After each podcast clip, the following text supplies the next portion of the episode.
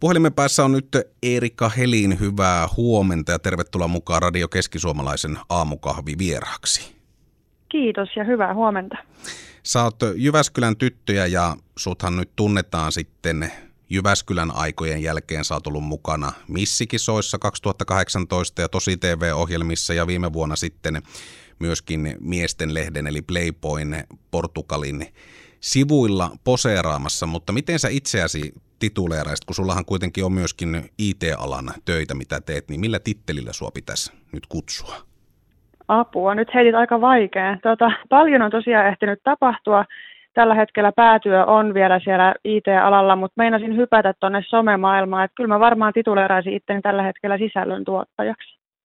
No siitä me päästään niin tämän aamukahvittelun aiheeseen kiinni, eli sä oot somessa tämmöinen iso sisällön tuottaja ja tekijä ja sulla on paljon siellä seuraajia. Toihan on ihan merkittävä bisnes teille.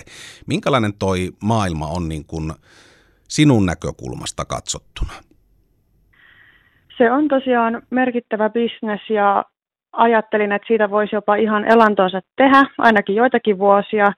Tota, mun näkökulmasta se on erittäin hauskaa tekemistä, semmoista mitä tekee mielellään, mitä tekisin myös harrastuksena, mutta että nykyään siitä voi tosiaan sen kuukausipalkan saada, niin miksei sitä lähtisi sitten kokeilemaan. Niin tuo Instagramhan on ehkä kanavana myöskin semmoinen, että siellä aika paljon näytetään sitä elämän valoista puolta.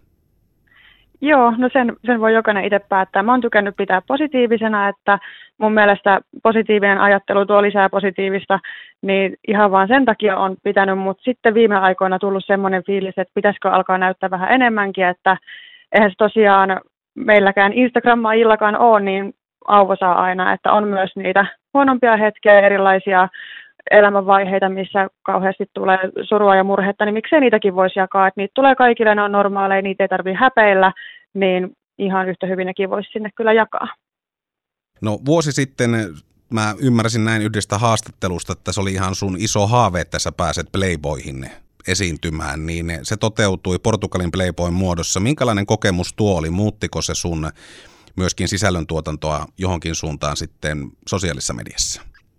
Se oli aika käänteen tekevä juttu. Mä olin tosiaan unelmoinut pitkään, että mä pääsen Playboyn sivuille ja se oli vähän niin kuin puoliksi vitsi, kun mä viime, vuodella, viime vuoden puolella talvella heitin, että mä oon sinne menossa. Ja sitten mä oikeasti pääsin ja ne oli ensimmäiset alastonkuvaukset, mitä mä oon koskaan tehnyt. Et sinällään vähän jännittävää. Ja sitten kun sitä materiaalia jako someen ja jaettiin julkisesti, niin totta kai se oli pikkusen niin kuin hurja semmoinen kynnys ylittää.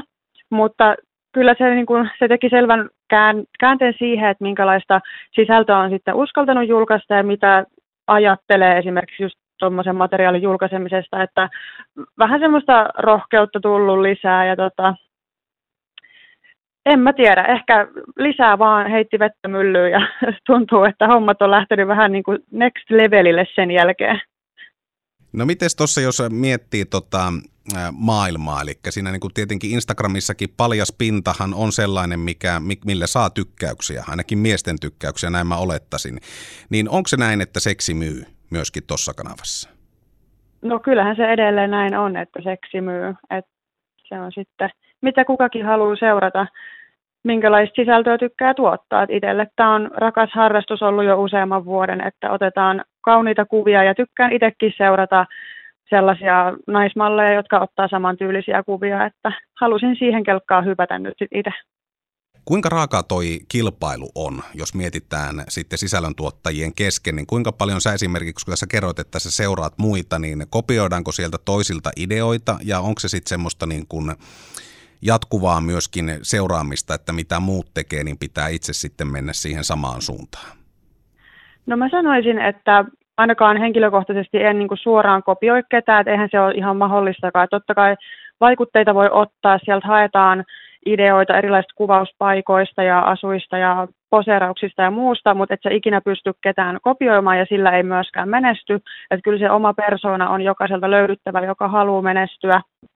Ja kilpailua en koe sillä tavalla mitenkään, että se ainakaan itseä stressaisi, koska nimenomaan kun omalla persoonalla mennään ja sillä omalla ulosannilla, mitä sulla nyt sattuu olemaan, niin eihän siinä tavallaan niin kuin pysty ketään vastaan kilpailemaan, että se on vaan mentävä siinä, siinä omana, omana itsenänsä.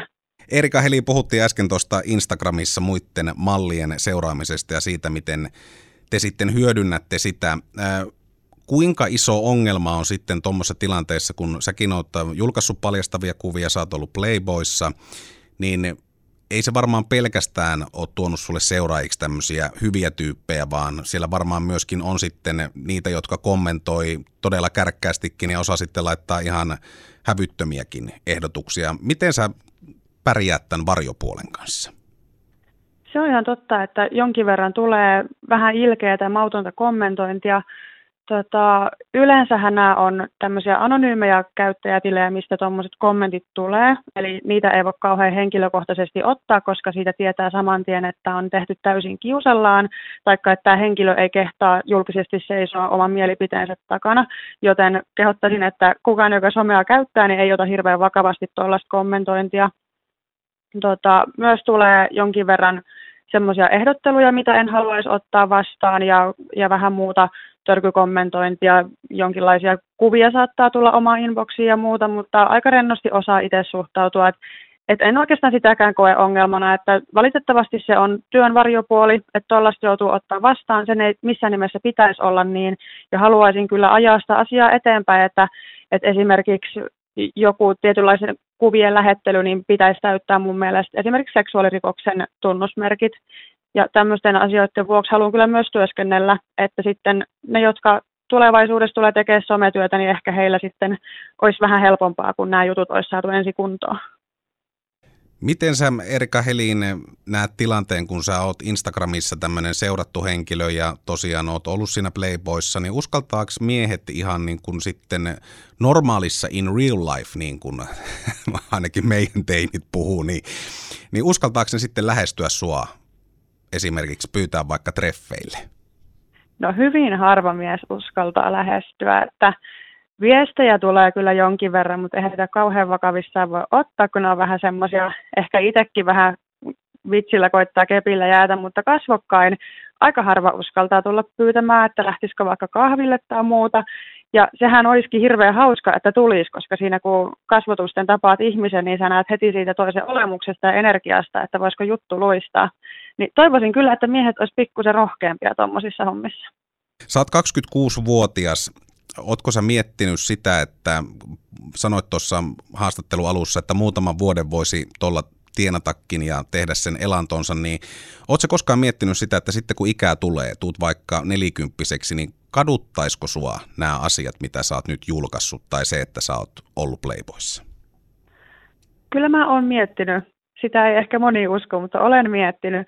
Mä en usko, että mä hirveästi mitään tuun katumaan. Et mä oon aina ollut vähän semmoinen, että jos jotain hauskaa, jännittävää keksii, niin se pitäisi käydä kokeilemassa. Et mä uskon vähän enemmän semmoiseen kantapään kautta oppimiseen, että jos joku asia ei ollutkaan hyvä, niin sitten ei enää tarvitse tehdä uudestaan, mutta en mä halua jäädä katumaan mitään, että mä joutuisin sitten, tiedätkö, pari vuoden päästä miettimään, että ei hitsi, kun mä jätin senkin tilaisuuden käyttämättä.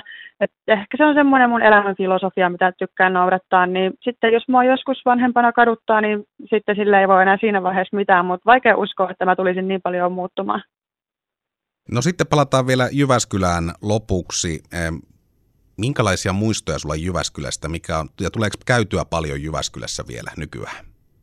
Joo, Jyväskylässä tulee kyllä käytyä, varsinkin tälleen kesällä enemmän. Mä itse asiassa sitä varten ostin auton, että pääsis siellä käymään nyt, kun oli tuossa alkuvuoden puolella vähän rajoituksia noissa julkisissa, että sinne ei päässyt ollenkaan, niin tulee käytyä ja ihan lempipaikka on satama. Siellä mä tykkään hengailla, käydä jäätelyllä ja kahvilla aina – ja mitä nyt sieltä muistoja, niin mähän opiskelin siellä ja olin siinä kuule yökerhossa töissä ja muuta, niin aika railakkaita muistoja on kyllä siellä